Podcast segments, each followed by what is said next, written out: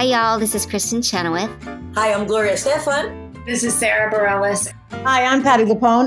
This is Lin Manuel Miranda. You're listening to the Broadway Podcast Network.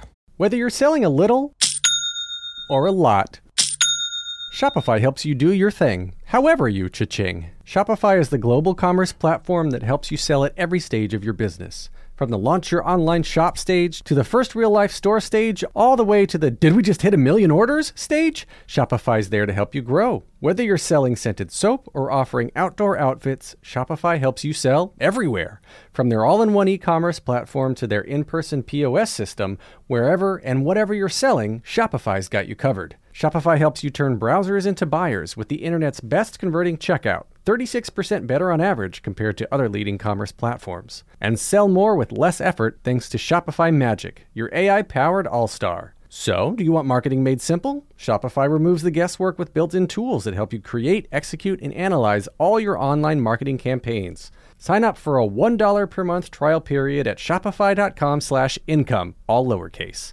Go to shopify.com slash income now to grow your business no matter what stage you're in. Shopify.com slash income. Because businesses that grow, grow with Shopify. Hello, it is Ryan, and we could all use an extra bright spot in our day, couldn't we? Just to make up for things like sitting in traffic, doing the dishes, counting your steps, you know, all the mundane stuff. That is why I'm such a big fan of Chumba Casino. Chumba Casino has all your favorite social casino style games that you can play for free anytime, anywhere with daily bonuses. That should brighten your day a little. Actually, a lot. So sign up now at chumbacasino.com. That's chumbacasino.com. No purchase necessary. Group. Void were prohibited by law. See terms and conditions. 18 plus. Hello, it is Ryan, and we could all use an extra bright spot in our day, couldn't we? Just to make up for things like sitting in traffic, doing the dishes, counting your steps, you know, all the mundane stuff. That is why I'm such a big fan of Chumba Casino. Chumba Casino has all your favorite social casino style games that you can play for free anytime, anywhere with daily bonuses. That should brighten your day a little. Actually, a lot. So sign up now at chumbacasino.com. That's chumbacasino.com. No purchase necessary. VGW Group. Void were prohibited by law. See terms and conditions. 18 plus.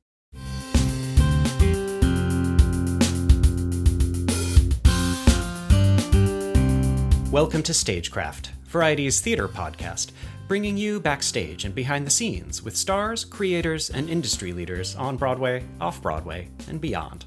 I'm Gordon Cox. On this episode of Stagecraft, I'm talking to Jesse Green, the co author of the new book Shy The Alarmingly Outspoken Memoirs of Mary Rodgers. I recently read Shy, and as someone who usually finds memoirs a bit of a slog, let me tell you, Shy's a hoot. It is funny and candid and cutting and intimate about a life lived alongside so many of the people who have made musical theater what it is today. Mary Rodgers was the daughter of composer Richard Rodgers and the mother of composer Adam Guettel, and also the composer of musicals herself, including Once Upon a Mattress, as well as the writer of books for kids and young adults, including the enduring Freaky Friday, and a longtime philanthropist.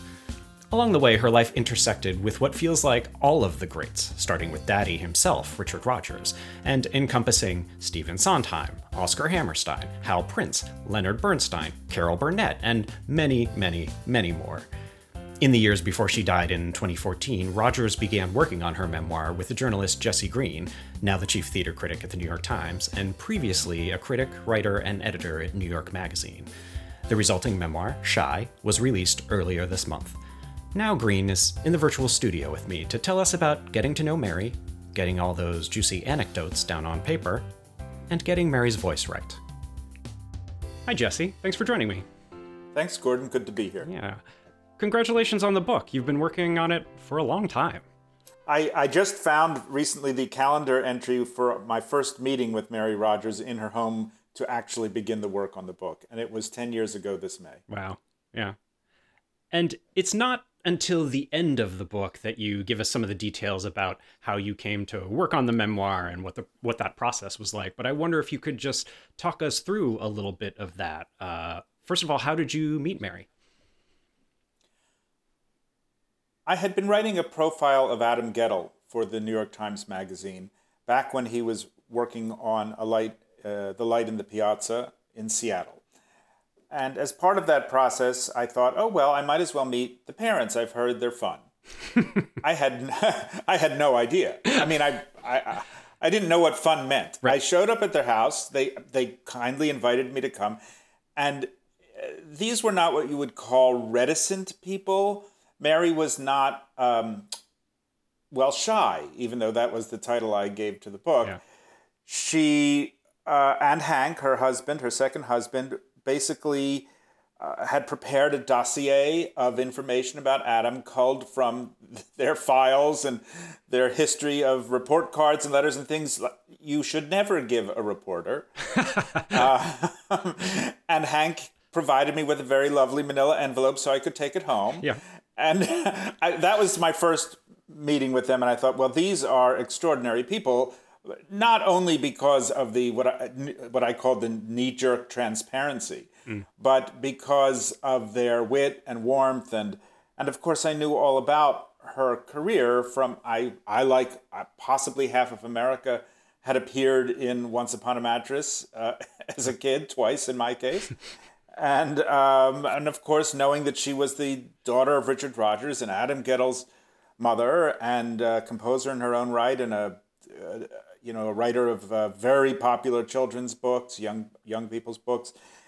So uh, I was kind of enamored, as many people are when they come into their orbit, and uh, we slowly became friends. And uh, it at another point, I was writing a piece for New York Magazine about Arthur Laurents. And I thought, well, I'll call Mary and see if she wants to make a comment about him because they had been very close friends for many years, but were not any longer. And she made the famous statement, call me back when he's dead. Right. Uh, so at some point uh, later, At what point can I can I just ask as someone Yeah. who also interviews people pretty regularly? I there are plenty of people I interview and then never speak to again, right? Like what was it about her or your relationship with her that uh, kind of prompted the ongoing kind of relationship? Well, a couple things. One, to be honest, around shortly before I met her, my own mother had died. And I can't deny that there was something reminiscent in Mary about my mother, although from very different social strata. Uh, but also, she had a love of supporting young talent, and compared to her, I was young.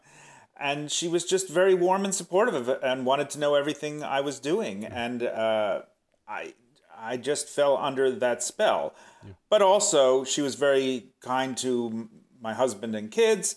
And I just had a good time. Mostly it, none of this would have happened if it weren't so much fun to be sitting and talking with her. And it wasn't just one-sided fun she brought out the fun in anyone else she was talking to so it was it was kind of a world of uh, that one had read about and seen in movies.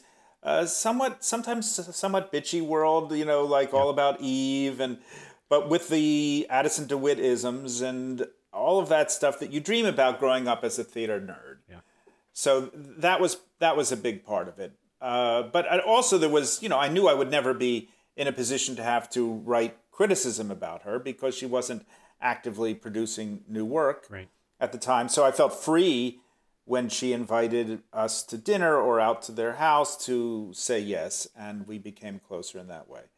Yeah. When she later was asked to write her memoirs, and she had a contract to do so, and then vacated the contract, and then signed it up again, and then vacated again, and was vacillating for a long time, she finally decided that she did not want to write the book. She wanted to work with someone and have fun. Right. And so she suggested me to the publisher, and that's how it finally happened. Where she called me and asked me if I would write it with her, or actually, she called me and asked me if I would write it. Right. And were you keen to do it? I was enormously keen to do it for her. Hmm. I was somewhat keen to do it as a record of a time in our culture and of a woman's remarkable life in it, and as a uh, transcript of an incredible voice, the likes of which they don't make much anymore. I was less thrilled about doing it from the point of view of my own work. I knew it would take a long time. I didn't know how long. And I was kind of busy. Soon after I started working with her, I was named the critic for New York Magazine. I had never been a critic before, and suddenly I was overwhelmed with work. And uh, I, I just knew that this was going to take a very long time. But but the short answer is, I was honored and thrilled to have the opportunity to give her to try to give her one more big hit in the culture. Yeah. It sounds like, based on your description of it, that uh, these were conversations that weren't even recording. Did you have a recorder with you, or it sounds like you were there typing or with a notebook or something? And uh, there, I, I, I wonder if you could just tell me a little bit about what the actual like uh, Sure. interview process was, because I, it would be my impulse to put a recorder on the table, and it sounds like that is not something that you wanted. I didn't want that Yeah. for a million reasons. You will know how just terrifyingly awful the prospect of transcribing interviews is. Uh, nowadays, you can put it True. through machines that that will do a poor job of it, but will at least give you the basis. But uh, first of all, you have to listen to yourself, which is a nightmare. And uh, second of all, it takes hours and hours, and I knew I was going to wind up talking to her for hundreds of hours, and I couldn't face the prospect. Luckily, I know myself to be an extremely quick typist, and I have developed over the years of being a journalist a method of sitting with my laptop, either looking at the person I'm speaking to or giving the illusion that I'm looking at the person I'm speaking to and typing as fast as I can. In this case, not just what she was saying, but often what I was saying, because we fairly quickly came to the idea that both our voices would be in the book and those voices were going to blend in various ways. So I, I wanted to get down not just her monologue, but our conversation. But to answer your specific question, I would arrive usually at 9 a.m. at the lovely apartment on Central Park West, uh, come into the yellow living room. Uh, somebody would have laid out tea and cookies, and Mary would come in, and we I would put the laptop on my lap, and we would just talk and laugh uh, for three or four hours. Uh, get up and play the piano sometimes. Uh, uh, and then we would go and sit and have lunch, often with Hank, and continue. I wouldn't be typing anymore, but continuing to inhale the atmosphere. How structured were these conversations? Did you go in with an idea of what you wanted to talk about that day, or how, or was it more free form than that? I almost always had an agenda. Mm. I, we didn't always stick to the agenda because, as the book shows, Mary's way of connecting stories to other stories was not always apparently logical, although there was a logic to it. She was definitively uninterested in chronology, and she mm. had a dread. She we began by talking about the thing she did not want the book to be. Right. She did not want it to be an as told to. She did not want it to be an as you know. And then I wrote. She they, she didn't want it to be chronological. She didn't want it to be fake, like her parents' memoirs had been, in her opinion. And she wanted it to uh, spark with the actual uh, sound of people enjoying thinking about their lives, uh, and to include, as we got at it, our disagreements about her or about that world, or if I said to her something like, "Mary, come on, that's that's racist" or whatever, and she would say, "Put that in, put that in." She had no vanity about those things. She wanted all of that present, and and uh, that made it a more exciting job for me. Yeah.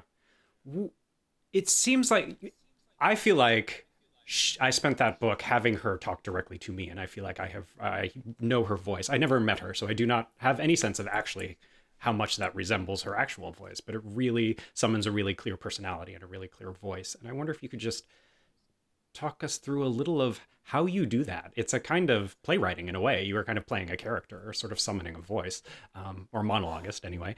Uh, and uh, how how much of what we see is kind of word for word your transcription? How much of it is your uh, embellishment or editing of that? Like, just talk talk us through a little of that. When she died, I, I had written the first 10 pages. So that is the only part of the book she ever saw. Wow. Uh, I had some 600 pages of my single spaced notes from uh, our conversations. A subject would begin in March of one year and continue eight months later and then 11 months after that. So there was a tremendous amount of potchking about to create these, the feeling of the way she, it, to create the feeling of what it was like to hear her tell these stories. In some cases, they are absolutely verbatim, eh, although not in order. Uh, Right. in in other cases, I had pieces of her saying this here and this there and this there, and I had my own research, and I found ways to uh, squish that all together and put it through what by then felt to me like a reliable brain filter of Mary voice. Uh, and also there, were- as I say, there would be times when we were talking when I when I would make a joke and she would say, "Oh, give me that." so so I would give her that. Now you have to understand also that by this point we had begun to formulate the unusual format of the book. Yeah. I, I had to convince her of it. The problem with a book like this is that what I wanted to achieve, which is exactly what you said you got, mm. which is a uninterrupted flow of her voice, because that was the pleasure I had when I was with her, and that's what I wanted readers to have.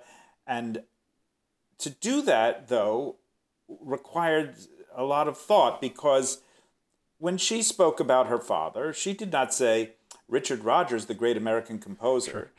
She didn't introduce him to yes, Right. to the reader. Yeah. She uh, just said daddy.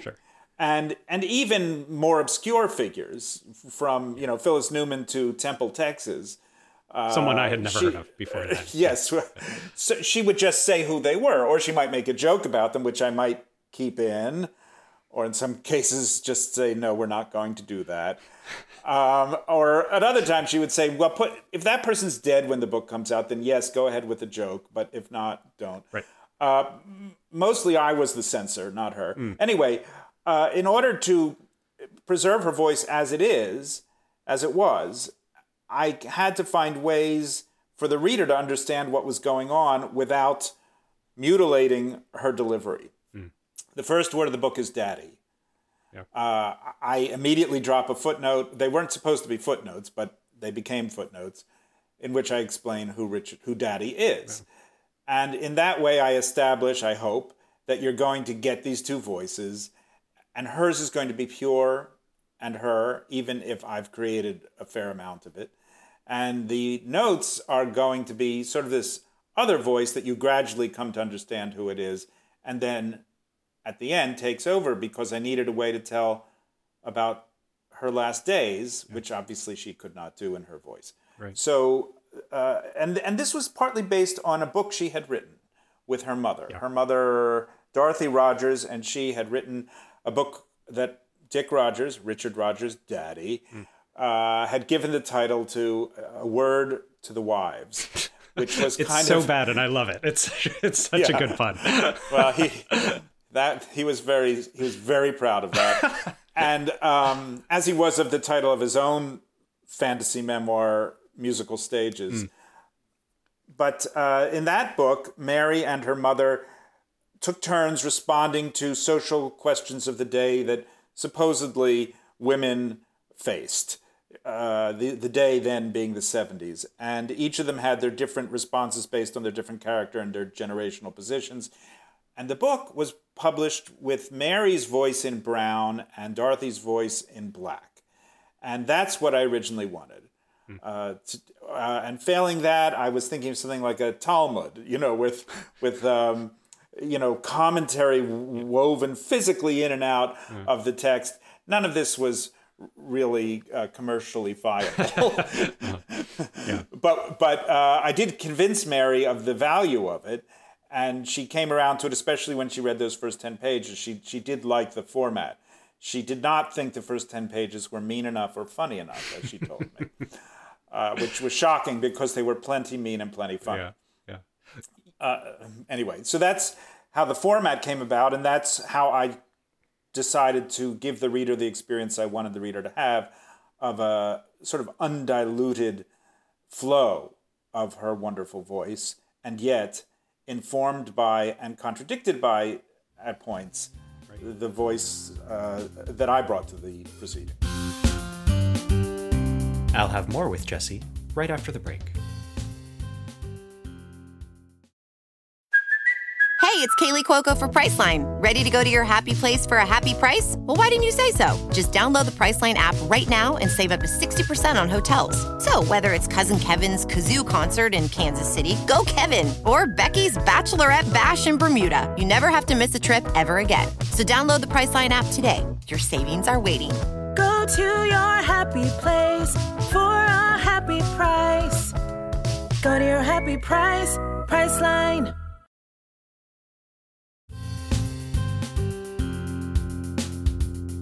And now, here's more with Jesse Green about the new Mary Rodgers memoir, Shy.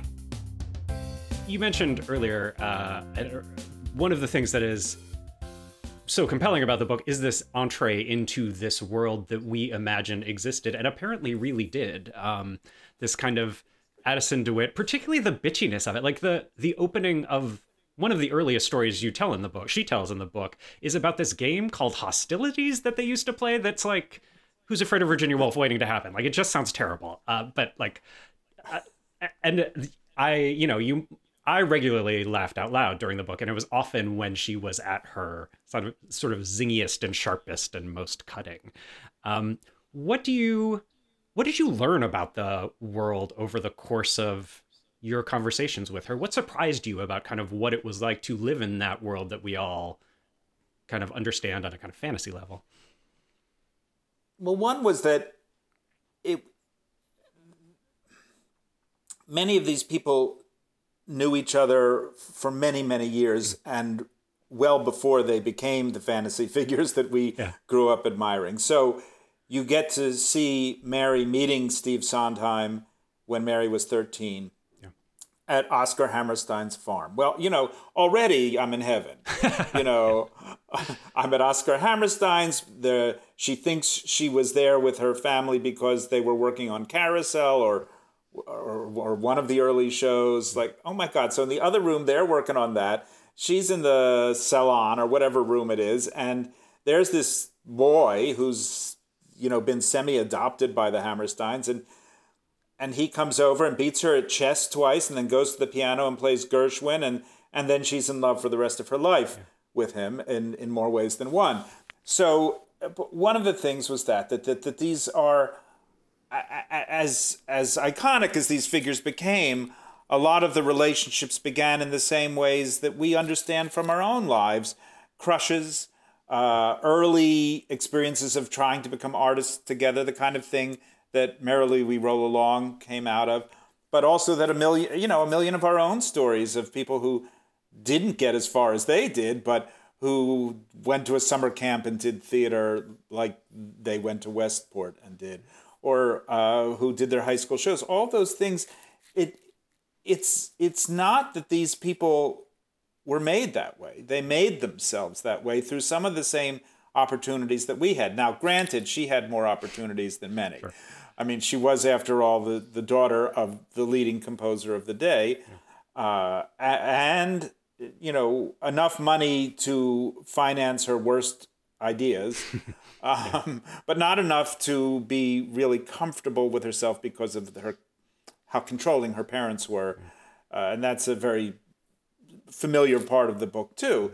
But the other thing I would say about, in answer to your question of, of what I was surprised by, I was quite surprised, although I shouldn't have been, because I've seen enough movies, uh, the degree to which alcohol and drugs played in both the bad behavior, which is a little more familiar, but also in the success mm. of some of these people. Uh, and Mary herself talks about her her use of various uh, drugs and what they did for her, and uh, she doesn't make a moral judgment about them. She she was never really addicted, yeah. so she didn't have that problem. But uh, I, I, that I found stunning and not the kind of thing I really wanted to to hear, but it was eye opening and worth talking about. Yeah. There are, as you mentioned, there are a lot of really kind of juicy, intimate stories in there. Like there's a story about her relationship with Stephen Sondheim that involves a trial marriage that doesn't work out. And she's very honest and upfront about it. What, and there a number of those kinds of stories. What for you stand out as the anecdotes that are uh, kind of the juiciest and the most um, kind of revealing. Well, the, clearly the one about the trial marriage with Sondheim is is the biggest surprise of the book, and it was really knocked me to the floor when she told me about it. I don't think she was exactly withholding it from me, but she did save it for a while. Yes. and she was watching my response.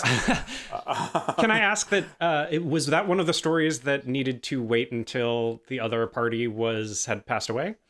No. Interesting. No, she she I we talked a lot about when to talk to Sondheim about it. Yeah.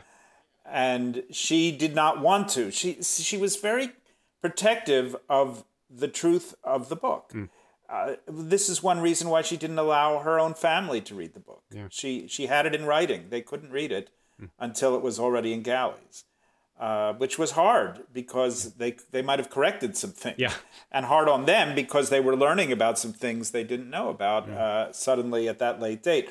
But um, no, no, the, the the delay had nothing to do with wait, waiting. Somebody suggested in a review that we waited for Sondheim to die. Uh, that's not true. I was talking to him all along about various things, although I never got to that because she had uh, was so uncertain about talking to him about it. But there was no question that it was true. Uh, and furthermore, ninety-eight percent of what I checked from her stories, no matter how outre they were, checked out completely. There are different versions of some, and on the margins she might have misremembered a year or, or this or that, but those were easily fixed. But anyway, so there was the Sondheim trial marriage, as as heartbreaking and awkward as that is. I still find it hard to read. Yeah. Um, th- but I find more touching the scene and surprising in a way, in, in a way it combines a lot of what we've just been talking about. There's a scene in which Sondheim basically tells her he's gay for the first time with their kids. Uh, and um, she's saying, sort of with this blase, in this blase manner of the time, oh, so and so turns out may be gay. And he says something like, well, you know, I think I may be that way too. And she says, oh, they can fix that now. and he says, well, maybe I don't want to be fixed. The key thing about this scene, which all of us, well, many of us who are gay or whatever you are and you have to reveal to someone, have had an experience like that. But they had it sitting on the floor underneath Richard Rodgers' piano. it's that it's that kind of thing that makes the book feel impossibly rich to me, even though I I put all those words on paper and recorded them in the first place with my fingers, hearing them from her.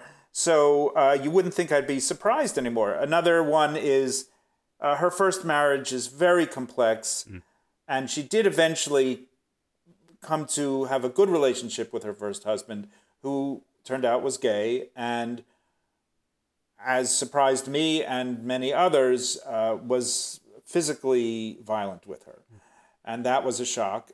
Uh, and I, I think the most fun shock for me was the story of her converting to Catholicism in order to marry a young man whom she then did not marry. Yeah. yeah. and so she passed away in 2014 and then what was the process then for you over the intervening years? How did how did you go about if so if you started if you've been working on this book for 10 years so you had like 2 years of those twice weekly sessions about Two, two, two and a half. Yeah. Okay. Yeah. Yeah, and uh, it was it was more. I had more than enough content. Oh, yeah. that was not. Yeah. that was not a problem. Uh, what I didn't know was exactly how to proceed without her because, as I say, she had only read the first ten pages, and I wasn't sure what I was supposed to do. Luckily, she had written this document and signed it, explaining what she wanted and and con- controlling who could be part of it and who couldn't. And uh, a- after a while, because I was in, I was in mourning. I, I not just for the personal reasons I described earlier, but she had we had become very close, and in a way you can't be with your own parent. Uh, I mean, there was a lot of that wonderful nurturing for me, but I think in w- many ways I got more more nurturing than an actual child might get because she wasn't responsible for me, and and therefore was only her best, most warm and supportive part of herself when we were together. And I, I have to admit, I went into a kind of a funk about the book for a few years, and then I, you know, was the critic at New York, and then I got the job at the New York Times, and I just didn't have any time. So while the publisher kept saying, it would be nice to get this book out soon, I, I would eke out 50 pages, um, you know, and the, I was sort of growing the skeleton of the book as I was filling it. So I didn't have a full outline because I was trying to keep it enough chronological so that you could follow it, but still jump all over the place so you felt the way she talked and thought. Uh, and that was rather difficult. I had all kinds of spreadsheets going about that. Uh, so I would I would write 50 pages here and there. After I had a certain a number of pages, I would submit them and get feedback from the publisher, not not from anyone else. And finally, I got to a point where I was like, I have got to finish this, and I took a leave of absence uh, at the Times shortly after I joined. I negotiated that as part of my joining the Times. I had that I had to have three months solid without any reviewing work or critic work, and and in that time I was basically able to finish the book. Yeah, yeah. What you you've just mentioned your you know your day job as a as a critic. What do you have a sense of how your interactions with Mary and the work you've done, getting to know her and her work, and how she thought about her work, how that has influenced the way you think about making theater, and how it influences the way you view theater, either as a you know as a fan or as a critic? Well, it makes me wish I had been a critic back then. Mm. I I love the spontaneity of of the work as it was created in those days, Mm. which was not workshopped for ten years, like this book was in a way. Yeah.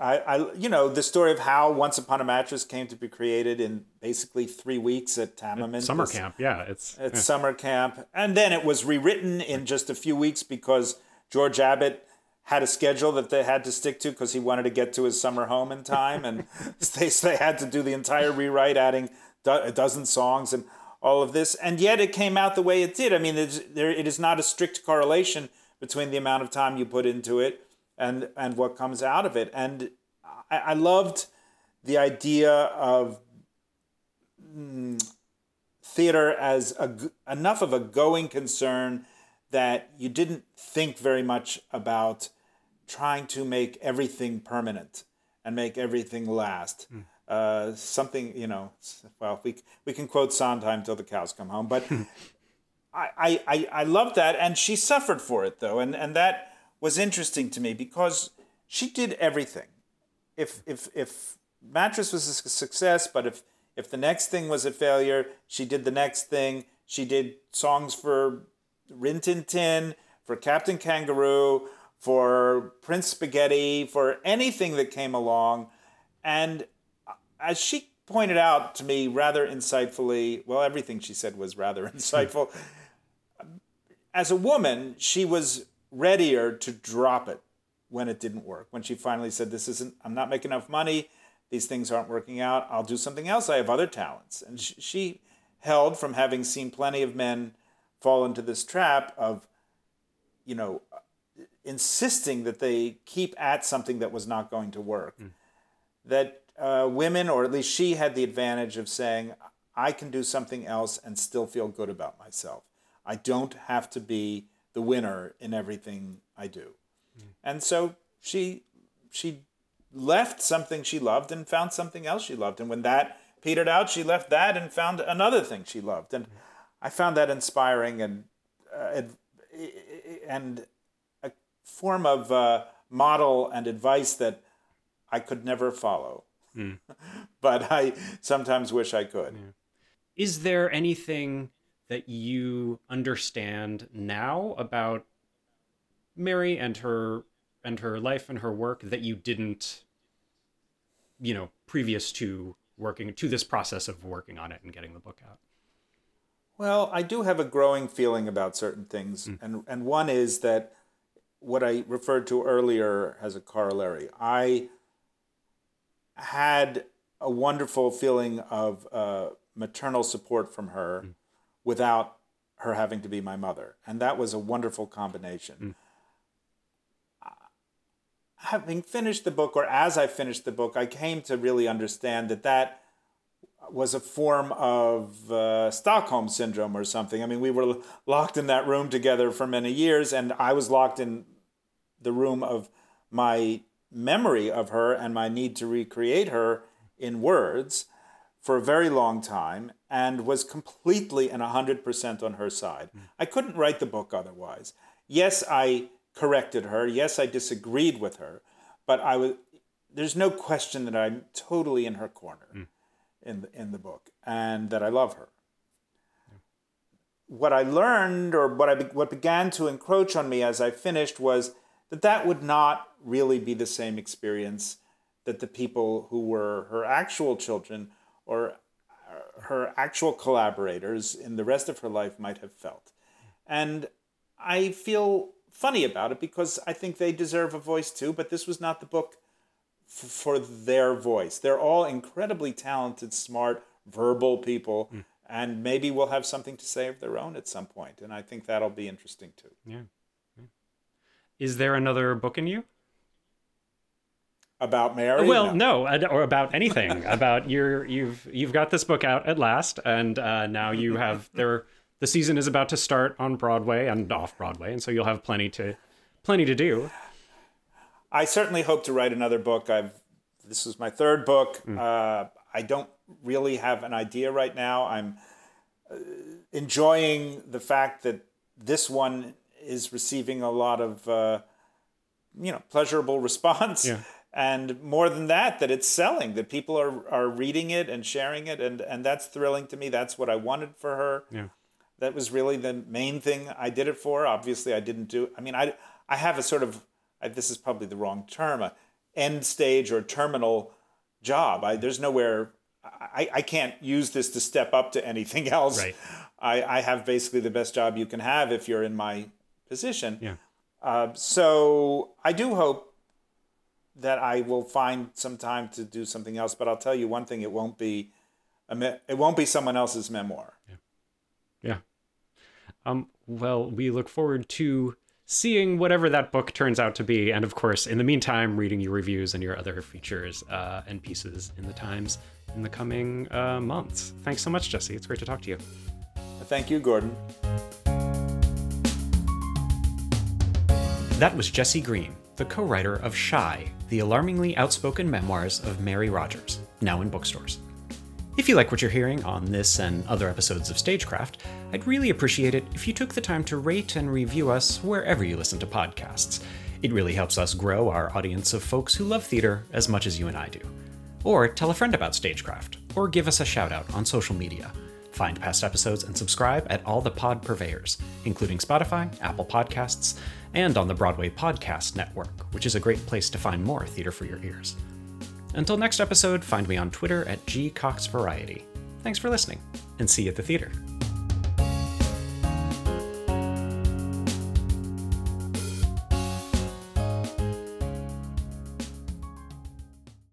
Hey, it's Leslie Odom Jr. here on the Broadway Podcast Network to tell you about the Rise Theater Directory, a program of Maestra Music. Rise is a national online resource designed to connect and empower backstage and administrative and creative theater professionals from underrepresented backgrounds. If you work or aspire to work in the theater community, this can help you find your next project. And if you hire theater professionals, search the Rise Theater Directory to find your next team. Create your profile now and get more information by visiting risetheatre.org. That's theater with an R E R I S E T H E A T R E dot org because only together we rise. Hey guys, it is Ryan. I'm not sure if you know this about me, but I'm a bit of a fun fanatic when I can. I like to work, but I like fun too. It's a thing. And now the truth is out there. I can tell you about my favorite place to have fun Chumba Casino. They have hundreds of social casino style games to choose from, with new games released each week. You can play for free anytime, anywhere. And each day brings a new chance to collect daily bonuses. So join me in the fun. Sign up now at chumbacasino.com. No purchase necessary. Group. Void were prohibited by law. See terms and conditions. 18 plus.